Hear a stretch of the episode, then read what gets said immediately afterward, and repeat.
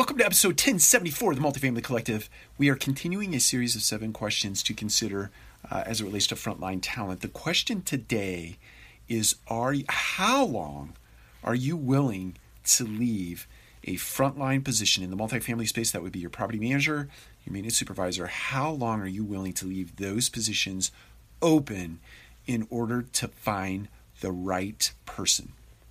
Remembering that in our prior questions, the real overarching emphasis or the through line of all of these questions is you need top talent at the property manager position, at the maintenance supervisor position.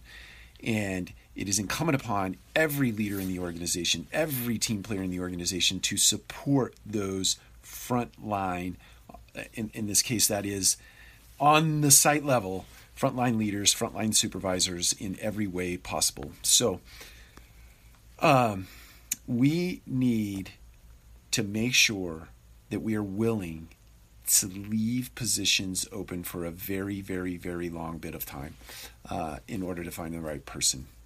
Grin and bear it, shore it up, figure out a way to support the, the particular property through that waiting period until you find the right person. It is well worth the wait, is well worth the investment of time, money, and resource to leave a position open instead of filling it by the mirror test. You know, somebody bro like breathes out of their nose and it fogs the mirror.